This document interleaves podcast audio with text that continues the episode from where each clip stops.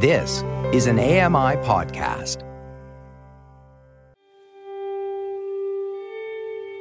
Welcome to Voices of the Walrus on AMI Audio, where professional readers give voice to articles from Canada's best general interest magazine. I'm your host, Roger Ashby. In middle age, we're told not to eat too late at night. Is that why eating garbage food in the middle of the night feels so bad? Lori Wilson reads, My Guilty Pleasure Garbage Food. This is a first person account titled My Guilty Pleasure Garbage Food by Omar El Akkad.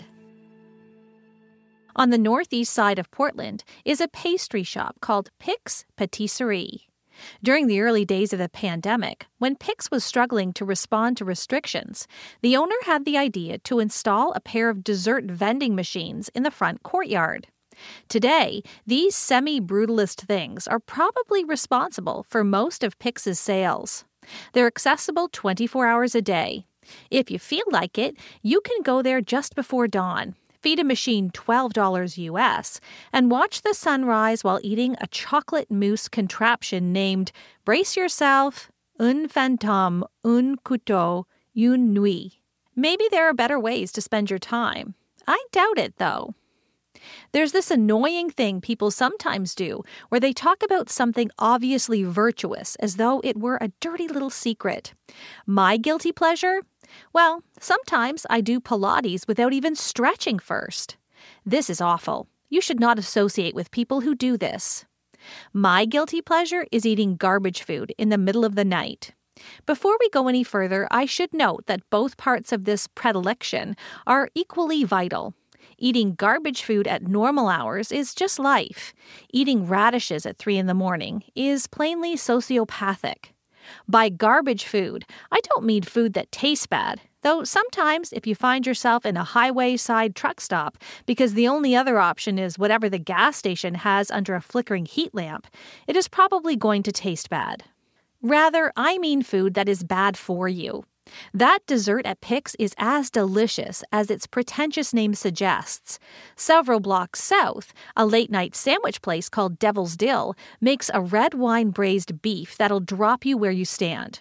No, the thing we're talking about here isn't quality, it's damage. The life shortening certainty, the je sais absolument quoi of truly bad food. When we were young, which is the only time you're supposed to do this sort of thing, me and my college buddies would put that week's student newspaper to bed and then promptly head for Denny's. It was tradition. Some nights we'd get the edition out the door so late that by the time we were done at Denny's, it'd be full morning outside. There are two things I remember about those nights. The first is the feeling of absolute freedom, of being alive. The second is roughly 12 subsequent hours of spectacular digestive catastrophe. I'm in my 40s now. Every now and then, in shameless middle age panic, I go on a fitness kick and end up watching those insufferable exercise influencer videos on YouTube. A number of them agree that if you want to get ripped, a word that sounds more violent and unpleasant the older I get, one cardinal rule is no food at night. This piece of advice reminds me that I should perhaps not be taking life advice from a shirtless, unnaturally shimmering 20 something man whose instructional video was preceded by footage of an emu trying to sell me insurance. There is, I suspect, something cultural about eating late.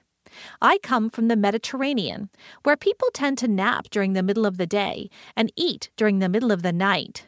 I'm also Muslim, and one of the most wondrous things about Ramadan in the old country was knowing that a lot of people were non functional till sundown, that you could get an ice cream sundae at 2 in the morning, and it was perfectly normal, advisable even.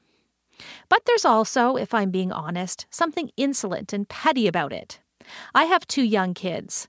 Most of my days don't belong to me. Not that long ago, I spent what was probably 20 minutes, but felt like three days, playing a game my daughter invented called, quote, Pattern Horn. It's like rock, paper, scissors, except there's only two things pattern beats horn, and I'm not allowed to pick pattern. But the late nights, the late nights are mine alone, and I'll spend them however I damn well please. And what I please is to eat drive through tacos in a parking lot near a building that looks like the warehouse from Saw. I'm at peace with my decision.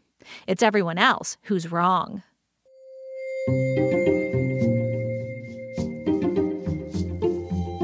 That was a first person account titled My Guilty Pleasure Garbage Food by Omar El Akkad. I'm Lori Wilson. You've been listening to Voices of the Walrus on AMI Audio, produced by Don Dickinson. Audio engineering by Jacob Shemansky. The manager of AMI Audio is Andy Frank, and I'm your host, Roger Ashby. If you enjoyed this podcast, please consider giving us a rating and review, and subscribe for more.